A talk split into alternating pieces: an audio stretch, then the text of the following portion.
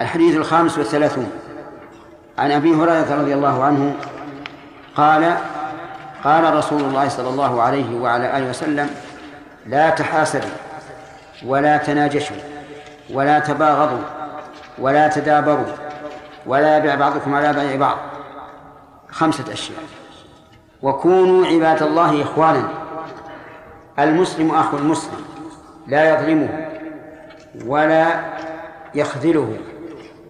ولا يكذبه ولا يحقره أربعة أشياء. التقوى ها هنا ويشير إلى صدره ثلاث مرات. يعني قال التقوى ها هنا ثلاث مرات بحسب امرئ الباء هنا زائدة. نفسر بحسب امرئ من الشر أن يحقر أخاه المسلم. كل المسلم على المسلم حرام دمه وماله وعرضه رواه مسلم. هذا الحديث كما رأيتم حديث صحيح. يقول عليه الصلاة والسلام لا تحاسد أي لا يحسد بعضكم بعضا. وما هو الحسد؟ قال بعض أهل العلم الحسد تمني زوال نعمة الله على الغير. أن يتمنى أن يزيل الله نعمته على هذا على على الآخر. سواء كانت النعمة مالا أو جاها أو علما أو غير ذلك. وقال شيخ الإسلام رحمه الله الحسد كراهة ما أنعم الله به على الغير كراهة ما أنعم الله به على الغير وأنه يكون حاسدا وإن لم يتمنى الزوال. وإن لم يتمنى زواله ومن المعلوم أن من لازم الكراهة أن يتمنى زواله لكن كلام الشيخ رحمه الله أدق. فبمجرد ما تكره أن الله أنعم على هذا الرجل بنعمة فأنت حاسد. ولكن نعم بعد الفوائد. لا تحاسدوا ولا تناجشوا. أي لا ينجش بعضكم على بعض. وهذا في المعاملات. ففي البيع المناجشة أن يزيد في السلعة وهو لا يريد وهو لا يريد شراءها. لكن يريد أن الإضرار بالمشتري أو نفع البائع أو الأمرين جميعا. هذه مناجشة مناجشة. رجل عرض السلعة في السوق. فسامها شخص بمئة ريال. الرجل السائم هذا تعدى عليه الشخص وقال بمئة وعشر. قصده الإضرار بهذا السائم وزيادة الثمن عليه. نعم. هذا نجش شخص آخر رأى شيء رجلا يسوم سلعة. وليس بينه وبين السائم شيء. لكن السلعة لصديق له فأراد أن يزيد من أجل نفع البائع. هذا حرام. لا يجوز. الشخص الثالث أراد الإضرار بالمشتري ونفع البائع فهذا أيضا حرام. واضح؟ إذن النجش هو أن يزيد في البيع في البيع خاصة. هو أن يزيد في السلعة وهو لا يريد شراءها لكن لإضرار المشتري أو نفع البائع أو أو الأمرين جميعا. قال ولا تباغضوا. يعني لا لا يبغض بعضكم بعضا. والبغضاء لا يمكن تعريفها. تعريفها لفظها كالمحبة والكراهة. والمعنى لا تسعوا بأسباب البغضاء. وإذا وقع في قلوبكم بغض لإخوانكم فاحرصوا على إزالته وقلعه من القلوب. ولا تدا طيب ولا تدابروا. لا تدابروا إما في الظهور بأن يولي بعضكم ظهر بعض أو لا تدابروا في الرأي بأن يتجه بعضكم ناحية والبعض الآخر ناحية أخرى. ولا يبع بعضكم على بيع بعض. لا يبع بعضكم على بيع بعض. مثل رأيت شخصا باع على إنسان سلعة بعشرة. فأتيت إلى إلى إلى إلى, إلى البائع نعم إلى المشتري وقلت أنا أعطيك مثلها بكم؟ بتسعة. أو أعطيك خيرا منها بعشرة. يقول لمن؟ للمشتري. هذا بيع على بيع أخيه وهو حرام. المهم هذا معنى بيع لا يبيع بعضكم على بيع بعض. قال وكونوا عباد الله إخوانا أي صيروا مثل الإخوان. ومعلوم أن الإخوان يحب كل واحد منهم لأخيه ما يحب لنفسه. وفي قوله عباد الله اعتراض يعني أنها جملة اعتراضية. المقصود منها الحث على هذه الأخوة. ثم قال المسلم أخو المسلم. أخوه يعني مثل أخيه في الولاء والمحبة والنصح وغير ذلك. لا, لا يظلمه أي لا ينقصه حقه بالعدوان عليه أو جحد ما له.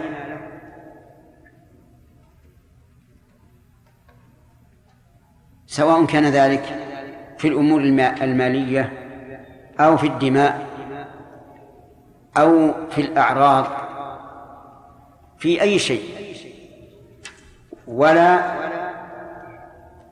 يخذله يخذله أي يهضم حقه في موضع كان يحب أن أن ينتصر له. مثاله أن يرى شخصا مظلوما يتكلم عليه الظالم. فيقوم هذا الرجل ويزيد على الذي يتكلم عليه ولا يدافع عن أخيه المخذول. بل الواجب نصر أخيه. قال ولا يخذله ولا يكذبه يكذبه أي يخبره بالكذب. الكذب القولي أو الفعلي مثال القول أن يقول حصل كذا وكذا وهو لم يحصل. مثال الفعل أن يبيع سلعة عليه مدلسة بأن نظهر هذه السلعة وكأنها جديدة. هذا كذبه بالفعل ولا بالقول؟ بالفعل.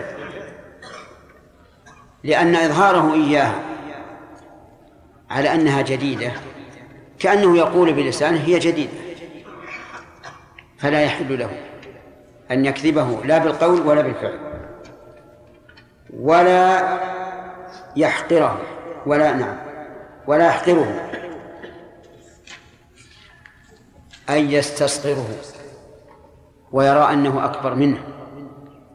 وأن هذا لا يساوي شيئا. ثم قال التقوى ها هنا يعني تقوى الله عز وجل في القلب وليست في اللسان ولا في الجوارح وإنما اللسان والجوارح تابعان للقلب. ويشير إلى صدره ثلاث مرات.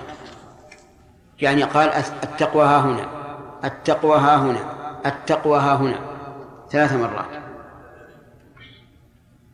تأكيدا لكون القلب هو المدبر للأعضاء. ثم قال بحسب امرئ من الشر إلى آخره. ألبى هذه زائدة. وحسب بمعنى كافي وأن يحقر مبتدأ. والتقدير حقران أخيه أو حقر أخيه كاف في الشر وهذه الجملة تتعلق بقوله ولا يحقره. أي يكفي الإنسان الإثم أن يحقر نعم يكفي الإنسان من الإثم أن يحقر أخاه المسلم. لأن حقران أخيك المسلم ليس بالأمر رهيب كل المسلم على المسلم حرام. ثم فسر هذه الكلية بقوله دمه وماله وعرضه. يعني أنه لا يجوز انتهاك دم الإنسان ولا ماله ولا عرضه. كله حرام. آه، نرجع إلى الفوائد منها فوائد في هذا الحديث أن هذا الحديث أن هذا الحديث العظيم ينبغي للإنسان أن يسير عليه في معاملة إخوانه. لأنها لأنه يتضمن توجيهات عالية من النبي صلى الله عليه وعلى آله وسلم. ومن فوائده تحريم الحسد. لقوله لا تحاسد وهل النهي عن وقوع الحسد من الجانبين أو من جانب واحد؟ الجواب من جانب واحد. يعني لو فرضنا الإنسان يريد أن يحسد أخاه وذاك قلبه سليم لا لا يحسد صار هذا حراما فيكون التفاعل هنا لا تحاسدوا ليس من شرطه أن يكون من الجانبين كما إذا قلت لا تقاتلوا يكون القتال من الجانبين. فإن قال قائل ما يرد على القلب أحيانا من محبة كون الإنسان أعلى من أخيه. هل يدخل في الحسد؟ فالجواب لا. لأن الرجل ما كره نعمة الله على هذا العبد لكن أحب أن يفوقه. وهذا شيء طبيعي. ولذلك لما ألقى النبي صلى الله عليه وعلى آله وسلم على أصحابه السؤال أن أن من الشجر شجرة مثلها مثل المؤمن. كلهم لم يعرفوها. ذكروا أشياء من الشجر لكنها لم تكن هي. ابن عمر يقول وقع في قلبي أنها النخلة ولكني أصغر القوم فلم أتكلم. قال أبوه وددت أنك قلت هذا لأنه إذا قالها تفوق على على الحاضرين. نعم. اللي على يمينك بالنسبة لإنكار المنكر المسلم إذا خاف على نفسه من فيكون إيمانه ضعيفا هذا؟ هل هو خاص بإنكار المنكر أم يتحدى إلى إيمان لا لا. إذا إذا ترك إنكار المنكر فإن إيمانه لا لا يكون ضعيفا إذا كان لمصلحة. لأن لأن الانتقال إلى الأفضل لا يبطل الأصل. كما قال النبي عليه الصلاة والسلام في الرجل الذي قال إنه نذر إن فتح الله عليه مكة أن يصلي في بيت المقدس؟ قال صلها هنا فهذا الرجل الذي قال أنا تركت إنكار المنكر خوفا مما هو أنكر منه. نقول الحمد لله.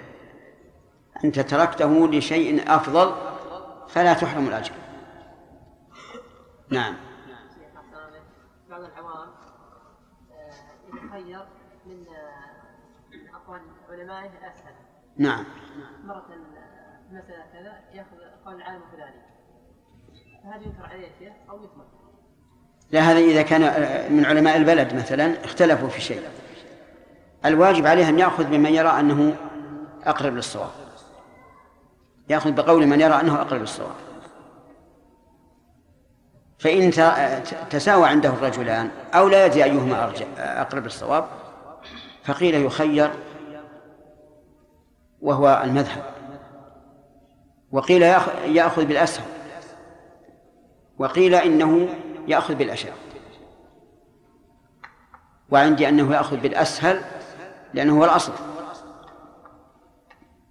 والقائلون بالتخيير هم قائلون بأن يأخذ بالأسهل. لأنه إذا كان مخير سيأخذ بالأسهل. نعم. شيخنا بارك الإنكار على النساء المتبرجات. نعم. هل يكون شيخنا بالحكمة خصوصا أن النساء يعني إذا كلمتهم بالحكمة ترفعوا ترفعوا تكبروا. أي نعم. وعلى كل حال مسألة النساء الإنكار عليهن لا أراه إلا لرجل له سلطة. وإلا فإذا كان معها رجل كلم الرجل. لأنها إذا أنكرت عليها وقعت في ورطة تصرخ تقول أنا من من من, من نسائك. من من ربعك. ثم تلطخ بك مصيبة. تقول هذا الرجل يعني يغازلني. هي هذا واقع واقع. نعم. أحسن الله إليك نعم؟ أي نعم. هذه مهمة. هل يكتفي الإنسان بالإنكار مرة أو يكرر. نقول يكرر. وهذا مبني على أنه هل يجب الإنكار مع غلبة الظن أنه لا يفيد؟ يرى بعض العلماء أنك أنك إذا غلب على ظنك أن إنكارك لا يفيد فلا تنكر. لأنه لا فائدة من ذلك. ويرى آخرون أنك تنكر. وهذا هو الصحيح. لو لم يكن من الإنكار إلا بيان أن هذا منكر. لأنك لو سكت وأنت ممن يعتبر إماما في قومك قال قال الناس هذا دليل على أنه ليس بمنكر. فالراجح أنك تنكر وإن وإن غلب على ظنك أنه لا ينفع. ولهذا أصحاب السبت أصحاب القرية التي كانت حاضرة البحر إذ يعدون في السبت. قالت أمة منهم لما للذين أنكروا عليهم لما تعظون قوما الله مهلكهم أو معذبهم عذابا شديدا. أجابوا معذرة إلى ربكم ولعلهم يتقون. قد تظن أنه لا ينفع وينفع. نعم. بالنسبة للنجش هل يدخل في ما وصلنا ما وصلنا الفوائد نعم. أثابكم الله. في حالة تفشي المنكر في- مكان ما فهل تقيم الحجة على الشخص ولا تغير مباشرة بما تعتقده أنت؟ هل تقيم عليه الحجة؟ إيه لابد إذا كان ف- المنكر هذا فاشن عند الناس أنه ليس بمنكر. فلا بد أن تدعوه أولا. تدعوه أولا وتبين له. وفي حالة في حالة انتشار المنكر بكثرة مثلا في الأسواق أو في مكان لا يصعب على الإنسان أن يمسك كل واحد ينهاه. كيف تكون؟ اتق الله ما استطعت. يعني مثلا لو فرضنا إن في في سوق كل اهله يشربون الدخان أو كل اهله حال حال حالق رؤوس آه، آه، لحاهم لا يمكن أبا يمسك كل واحد ويقول هذا. على على أن الغالب أن حلق اللحى وشرب الدخان معروف إنه حرام. طيب. نعود إلى الحديث. الحسد قلنا لا يدخل فيه أن يتمنى الإنسان التفوق على غيره. وذكرنا الدليل. طيب. فإن وقع في قلبه حسد لشخص ولكنه يدافعه ولم يعتدي على الشخص. فهل يؤاخذ به؟ لا لا يؤاخذ لكنه ليس في حال الكمال. لأن حال الكمال أن لا تحسد أحدا وأن ترى نعمة الله على غيرك كنعمته عليك. لكن الإنسان بشر قد يقع في قلبه أن يكره ما أنعم الله به على هذا الشخص من علم أو مال أو جاه أو ما أشبه ذلك. لكنه لا يتحرك ولا يسعى لإظهار هذا المحسود. نقول هذا ليس عليه شيء لأن هذا أمر قد يصعب التخلص منه إلا أنه لو تخل لو, لو, لو, لم يكن متصفا به لكان عجيب يا جماعة. أكمل. وأطيب القلب. وفي الحديث إذا ظننت فلا تحقق وإذا حسدت فلا تبغي. من الناس من إذا حسد بغى. فتجد مثلا يتكلم في الشخص المرموق عند الناس الذي يعتبر رمزا للإنفاق في سبيل الله في الصدقات ثم يأخذ بمدحه. ويقول لكنه يتعامل بالربا. إذا قال هذه الكلمة معناها أنه أهبط ميزانه عند الناس. وهذا حسد ببغي والعياذ بالله. وكذلك مع العلماء. وأكثر ما يكون التحاسد بين المتفقين في مهنة. الحسد بين العلماء. الحسد بين التجار الحسد بين أهل الصنائع هذا الغالب. ولا من المعلوم إنه ما يأتي واحد مثلا نجار بيحسد عالم ما هو حاسد. طيب. الحسد اذا على مراتب. الأول أن يتمنى أن يفوق غيره. فهذا إيش هو؟ هذا جائز. بل وليس بحسد. الثاني أن يكره نعمة الله على غيره ولكن لا يسعى في تنزيل مرتبة الذين الذي أنعم الله عليه. ويدافع الحسد. فهذا لا يضره ولكن إيش؟ غيره أكمل منه. الثالث أن يقع في قلبه الحسد ويسعى في تنزيل رتبة أو مرتبة الذي حسده. فهذا هو الحسد المحرم الذي يؤاخذ عليه الإنسان. والحسد من خصال اليهود كما قال عز وجل ود كثير من أهل الكتاب لو يردونكم من بعد إيمانكم كفارا حسدا من عند أنفسهم. وقال الله تعالى في ذمهم أم يحسدون الناس على ما آتاهم الله من فضله؟ فقد آتينا آل إبراهيم الكتاب والحكمة وآتيناهم ملكا عظيما. الحسد يضر صاحبه لأنه لا يبقى مسرورا الحاسد والعياذ بالله. إذ أن نعم الله على العباد تترى ولا منتهى لها.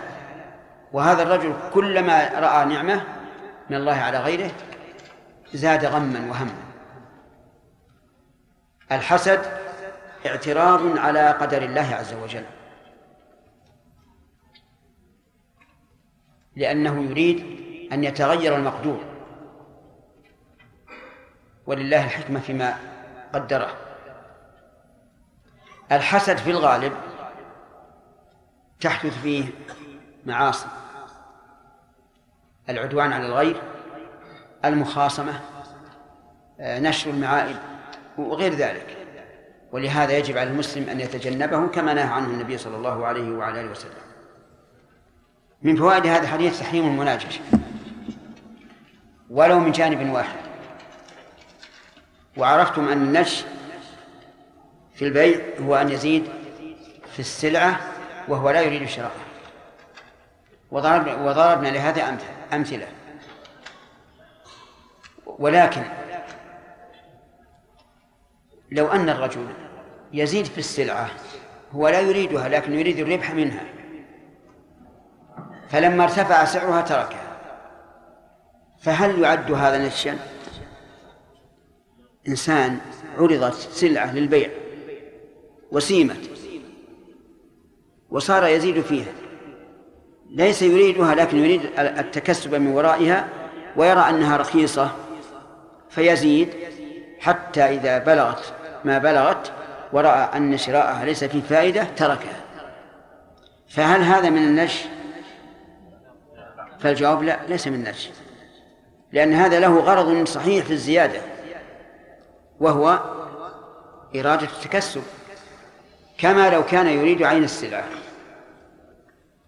وهذا يقع كثيرا بين الناس. تجد تعرض السلعة والإنسان ليس له رغبة فيها ولا يريدها لكن رآها رخيصة. فجعل يزيد فيها حتى إذا بلغت ثمنا لا يرى أنه أن فيه فائدة تركها. فنقول هذا لا بأس به. لماذا؟ لأنه لم يرد إضرار الآخرين. إنما ظن أن فيها فائدة فلما رأى أن لا فائدة تركها ومن فوائد الحديث النهي عن التباغض. وإذا نهي عن التباغض أمر بالتحاب وعلى هذا فتكون هذه الجملة مفيدة لشيئين.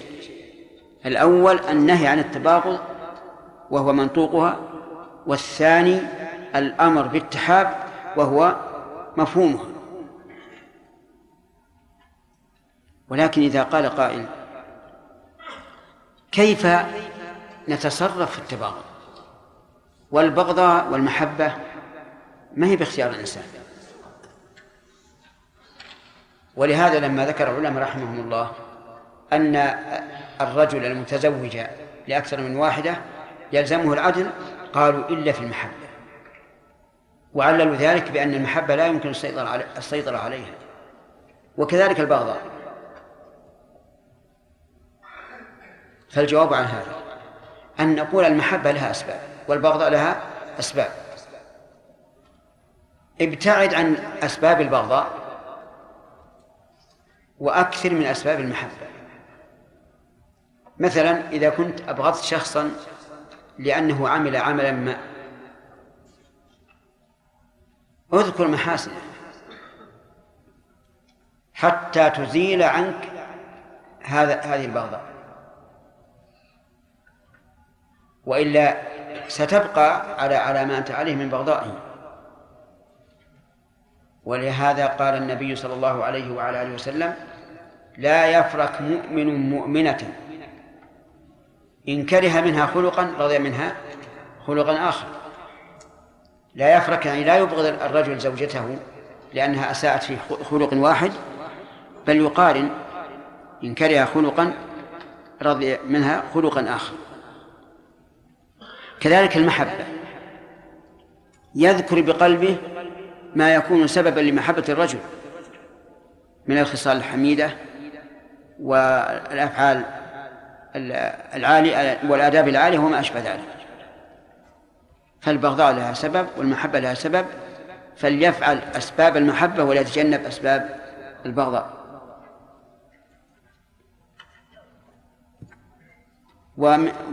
ومن فوائد هذا الحديث النهي عن التتابع سواء بالأجسام أو بالقلوب.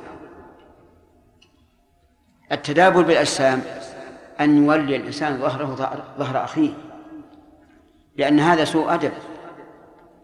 ويدل على عدم اهتمامه به وعلى احتقاره له. ويوجب البغضاء التدابر القلبي أن يتجه كل واحد منا إلى جهة أخرى. فإن هذا تدابر لأن وجه هذا لهذا يمين وهذا وجه الشمال. ويتفرع على هذا وجوب الاجتماع على كلمة واحدة. بقدر الإمكان.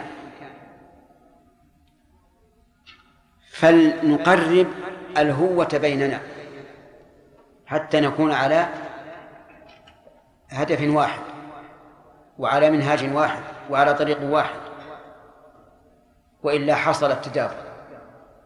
وانظر الآن الأحزاب الموجودة في الأمم كيف هم متدابرون في الواقع؟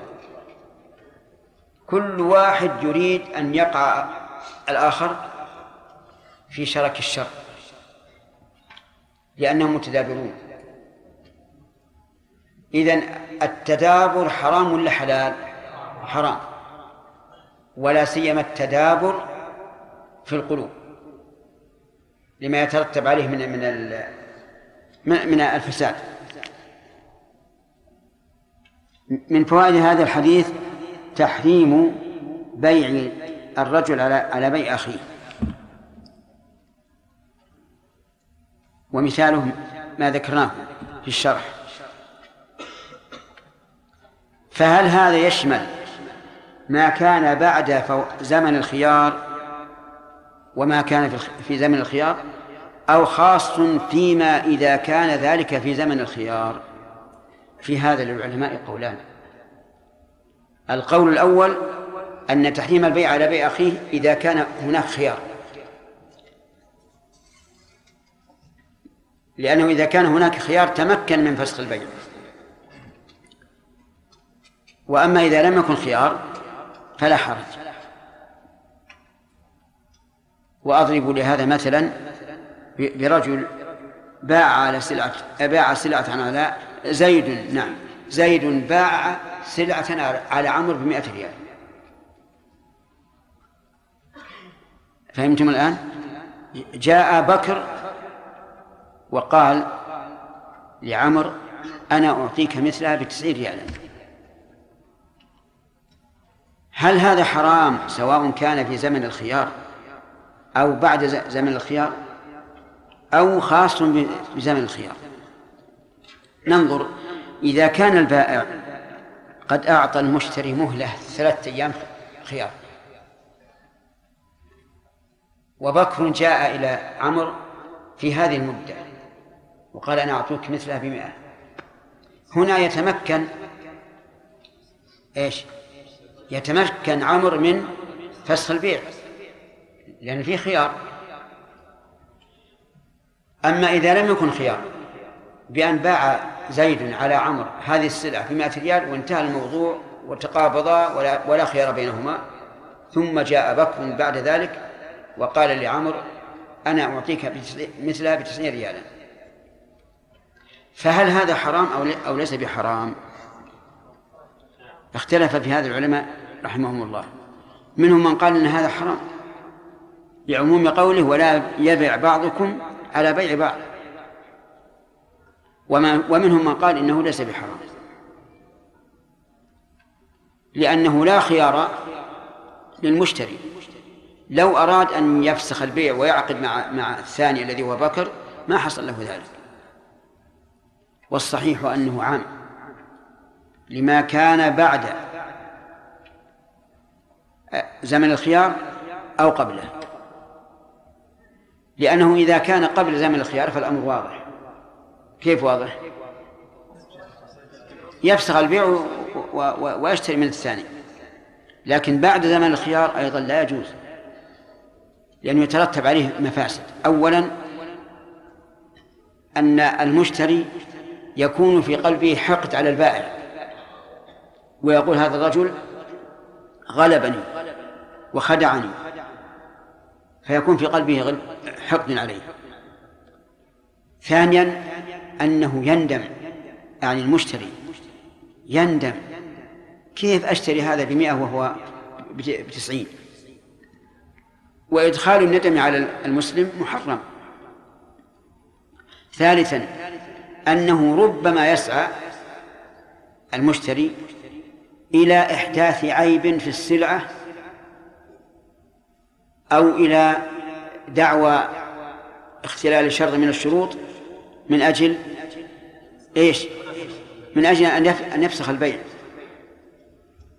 فلذلك كان القول الراجح في هذه المسألة أن بيع المسلم على المسلم حرام سواء كان في زمن الخيار أو بعد زمن الخيار.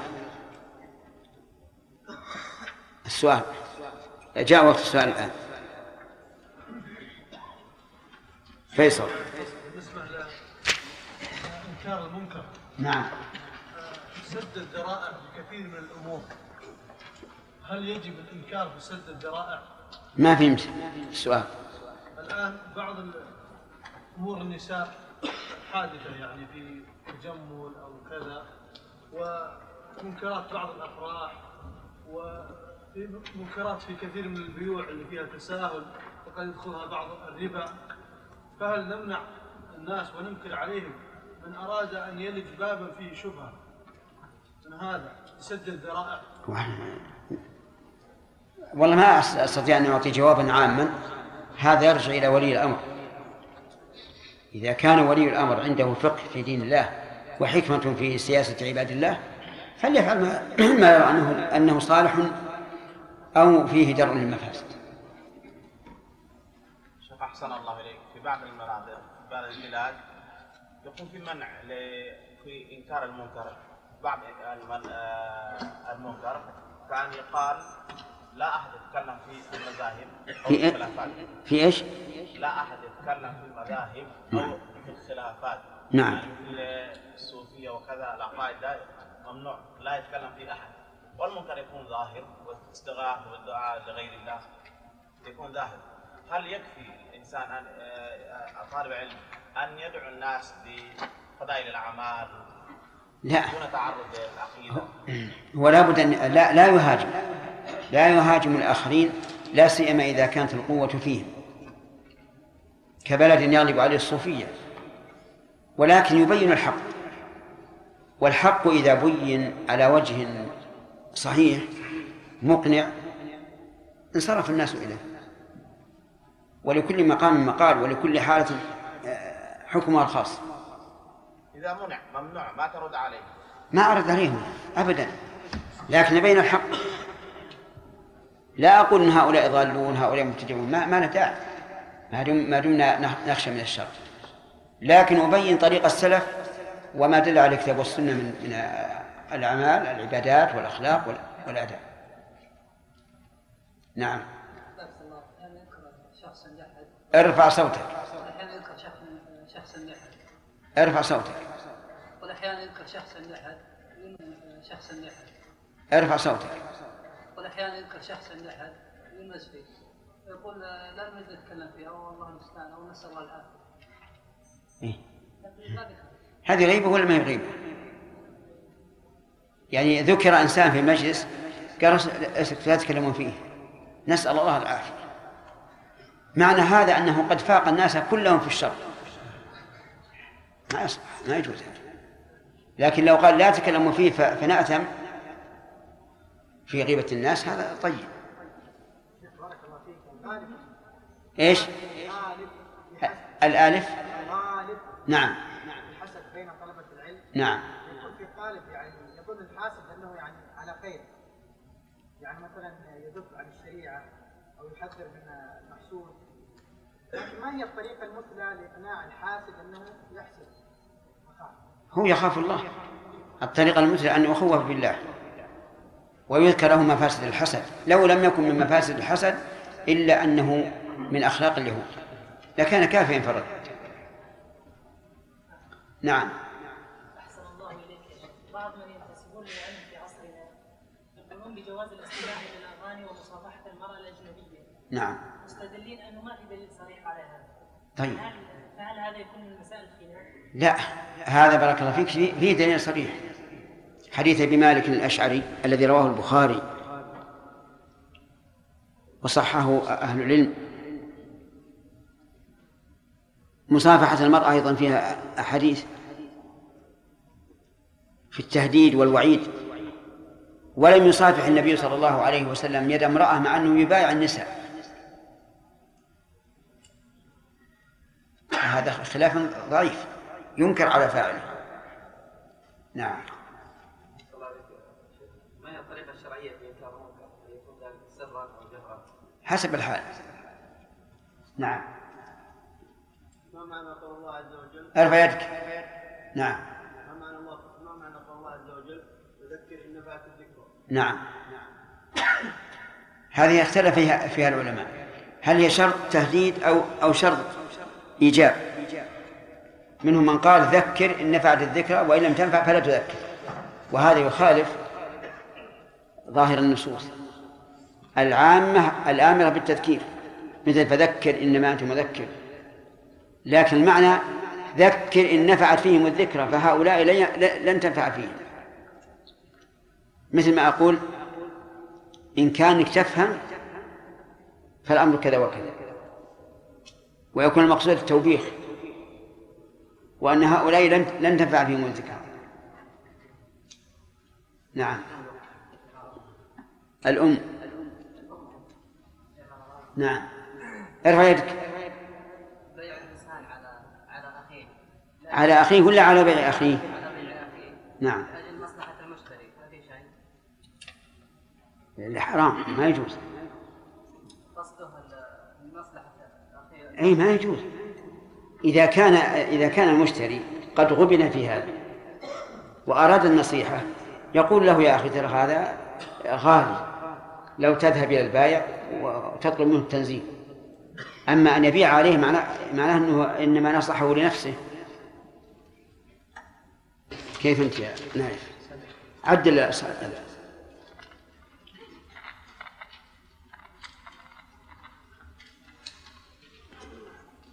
وعلى آله وأصحابه أجمعين. انتهينا إلى إلى قول النبي صلى الله عليه وعلى آله وسلم. ولا يبع بعضكم على بيع بعض. وذكرنا الصورة وجه التحريم أنه عدوان. فهل يقال إن شراء الإنسان على شراء أخيه كبيعه على بيع أخيه؟ فالجواب نعم. إذ أن المعنى واحد. ومثال الشراء على شراء أخيه أن يبيع زيد على عمرو سلعة بمئة فيذهب بكر إلى زيد البائع ويقول أنا أشتريها منك بمئة وعشرين أنا أشتريها بمئة وعشرين. فهذا حرام لما فيه من العدوان وإحداث العداوة والبغضاء والنزاع بين الناس. وسبق لنا هل هذا خاص في زمن الخيار؟ أو هو عام وبينا أن القول الراجح أنه عام. من فوائد الحديث وجوب وجوب الأخوة الإيمانية. لقوله صلى الله عليه وعلى آله وسلم كونوا عباد الله إخوانا. ولكن كيف يمكن أن يحدث الإنسان هذه الأخوة؟ فالجواب أن يبتعد عن كل تفكير في مساوئ إخوانه وأن يكون دائما يتذكر محاسن إخوانه حتى يألفهم ويزول ما في خاطر ما في قلبه من الحقد. هذه واحدة. ومن ذلك الهدايا إهداء بعض بعض المؤمنين إلى إخوانهم فإن الهدية تذهب السخيمة وتوجب المودة. ومن ذلك الاجتماع على العبادات ولا سيما على الصلوات الخمس والجمع والأعياد فإن هذا يوجب المودة والأخوة. المهم من الأسباب كثيرة. والموانع كثيرة أيضا لكن يجب أن يدافع عن الموانع. ومن فوائد هذه هذا الحديث أن النبي صلى الله عليه وسلم لما أمر أن نكون إخوانا بين حال المسلم مع أخيه. فمن فوائده أن المسلم على المسلم حرام دمه وماله وعرضه. ويتفرع على هذا أنه لا يجني عليه. بأي جناية تريق الدم. بأي جناية تنقص المال. سواء كان بدعوى ما ليس له أو بإنكار ما عليه. العرض يعني غيبته. فغيبة المسلم حرام. وهي من كبائر الذنوب. كما قال ابن عبد القوي في منظومته وقد قيل صغرى غيبة ونميمة وكلتاهما كبرى على نص أحمد. والغيبة فسرها النبي صلى الله عليه وعلى آله وسلم بأنها ذكرك أخاك بما يكره في غيبته. فإن كان في حضوره فهو سب وليس بغيبة لأنه حاضر يستطيع أن يدافع عن نفسه. وقد شبهها الله عز وجل بأكل لحم الميت تقبيحا لها حتى لا يقدم أحد عليها. واعلم أن الغيبة تختلف مراتبها باختلاف ما ينتج عنها. فغيبة الأمراء أعظم من غيبة عامة الناس لأن غيبتهم تؤدي إلى كراهتهم وإلى التمرد عليهم. وإلى عدم تنفيذ أوامرهم التي يجب تنفيذها. وربما تؤدي إلى الخروج المسلح عليهم فيحصل بذلك من الشر ما الله به عليم. كذلك أيضا غيبة العلماء أشد من غيرهم لأن غيبة العلماء تتضمن الاعتداء على أشخاصهم وتتضمن الاعتداء على ما يحملونه من من الشريعة. لأن الناس إذا خف ميزان العالم عندهم لم يقبلوا منه. ولذلك أحذركم ما حذرتكم به من قبل من أولئك القوم الذين أعتبرهم مفسدين في الأرض فيأتون في المجالس يغتابون فلانا وفلانا. مع أنك لو فكرت لوجدت عندهم من العيوب أكثر مما مما يعيبون به هذا الشخص. احذروا هؤلاء. لا تركنوا إليهم.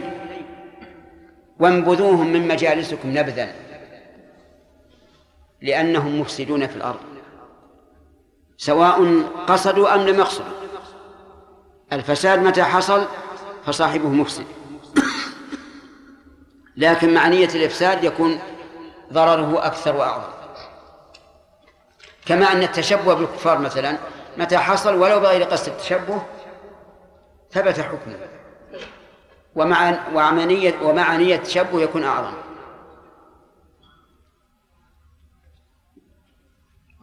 فهذه ثلاث أشياء المال والدم والعرض من فوائد هذا هذا الحديث أنه لا يحل ظلم المسلم بأي نوع من أنواع الظلم. والظلم ظلمات يوم القيامة. وقد قال النبي صلى الله عليه وعلى آله وسلم لأصحابه من تعدون المفلس فيكم؟ قالوا الذي ليس عنده درهم ولا دينار أو ولا متاع. قال المفلس من يأتي يوم القيامة بحسنات أمثال الجبال فيأتي وقد ضرب هذا وشتم هذا وأخذ مال هذا فيأخذ هذا من حسناته وهذا من حسناته وهذا من حسناته فإن لم يبق من حسناته شيء أخذ من سيئاتهم فطرح عليه ثم طرح في النار.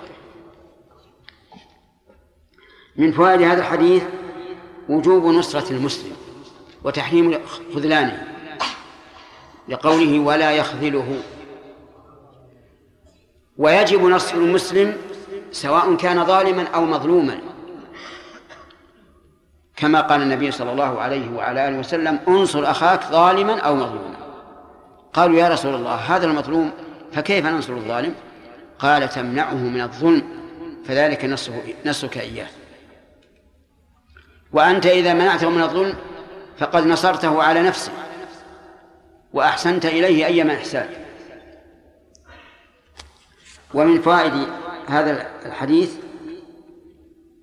وجوب الصدق فيما يخبر به أخاه وأن لا يكذب عليه بل ولا غيره أيضا لأن الكذب محرم حتى ولو كان على الكافرين.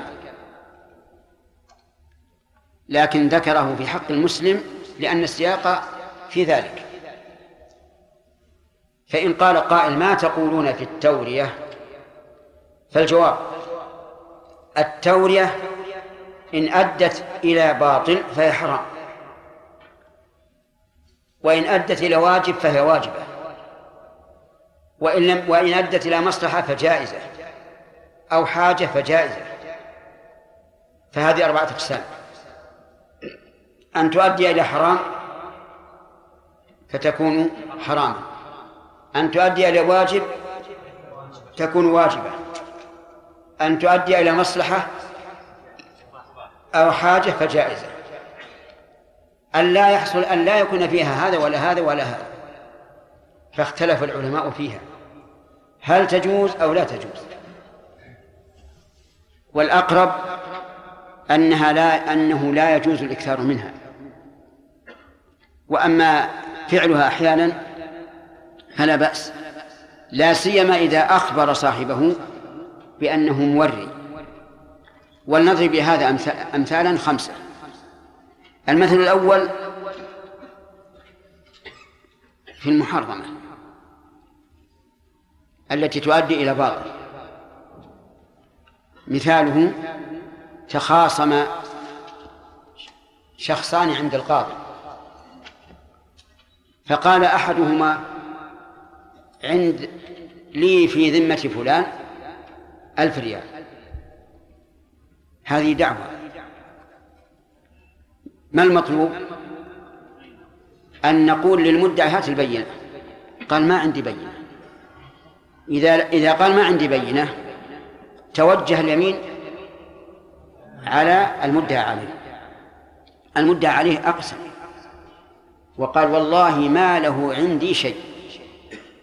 والله ما له عندي شيء. وأراد بما اسم الموصول. اسم الموصول يعني الذي الذي له عندي شيء وهو صحيح ألف ريال شيء. هذه التورية حرام. لأنها تؤدي إلى محرم إلى أكل المال بالباطل. ثم هل ينجو هذا الرجل في, في, في الآخرة أو لا ينجو؟ لا ينجو. لقول النبي صلى الله عليه وعلى آله وسلم يمينك على ما يصدقك به صاحبك الثانية الواجبة. مثل أن يسأل ظالم عن مكان شخص يريد أن يقتله. فتقول فيسأل. فسأل رجل قال أتدري أين فلان؟ وهو يدري أنه في المكان الفلاني قال لا أدري. لا أدري وينوي لا أدري عن كل أحواله مو عن عن هذه عن هذه الحال المسؤول عنها قال هل هو في هذا البيت وهو يدري أنه في البيت؟ قال ليس في البيت وينوي ليس في السطح ليس في الدور الأسفل ليس في الحجرة الفلانية. هذه التورية حكمها حكمها الوجوب لأنها لأن فيها إحياء نفس. إذا كان لمصلحة سأل رجل عن شخص في حلقة علم عن شخص في حلقة في حلقة علم. فقال الحاضرون ليس ها هنا ويشيرون إلى شيء ليس هو فيه بل هو في مكان آخر. مثلا قالوا ليس ها هنا. يعني في هذه الجهة وهو في الجهة الأخرى. هذه مصلحة أو حاجة؟ مصلحة. ويذكر أن أن الإمام أحمد كان في جلسة فجاء رجل يسأل عن المرذوذ فقال ليس المرذوذ ها هنا وما يصنع المرذوذ ها هنا. وأشار إلى يده. يعني أنه ليس في يده وهو ليس في يده لكنه حاضر. الحاجة أن يلجئك شخص في سؤال عن أمور بيتك. وأنت لا تريد أن تخبره عن أمور بيتك. فهنا تحتاج إلى التولية. فإذا قال مثلا أنت تفعل في بيتك كذا وكذا. وأنت لا تحب أن يطلع على هذا. فتقول أنا لا أفعل. وتنوي لا أفعل في زمن لست تفعل فيه هذا هذا الذي سأل عنه. الزمن متسع. أنت تفعله في الضحى فتقول أنا لا أفعل هذا يعني في الصباح يعني في المساء هذه حاجة. القسم الخامس إيش؟ أن لا يكون حاجة ولا مصلحة ولا واجب ولا حرام. فهذه مختلف فيها.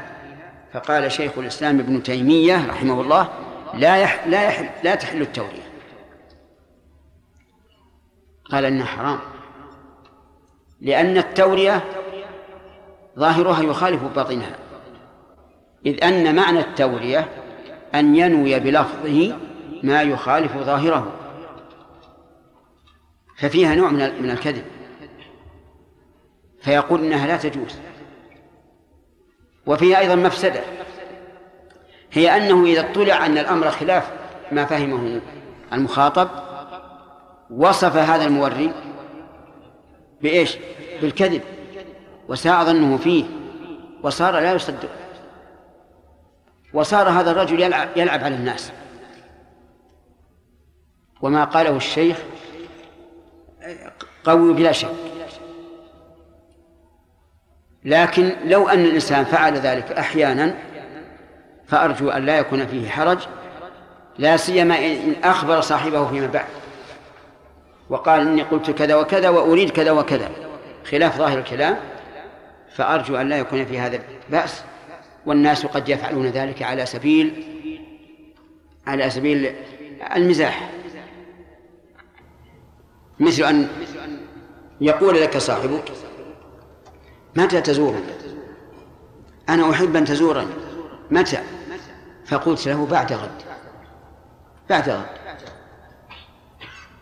هو سيفهم بعد غد أنه يوم الأربعاء في في في أسبوعنا هذا. وأنت تريد بعد غد ما لا نهاية له إلى يوم القيامة. الرجل يبي يقبل. جزاك الله خير. قربت الوعد. بعد غد؟ ما بيني وبينه إلا ست وثلاثين ساعة. وأنت تريد بعد غد؟ إلى؟ إلى قيام الساعة. نعم. هذا يؤخذ من قول الرسول عليه الصلاة والسلام لعمر في صلح الحديبية لما قال للرسول ألست تحدثنا أننا سنأتي البيت ونطوف به؟ قال نعم. لكني ما قلت هذا العهد وإنك آتيه ومطوف به.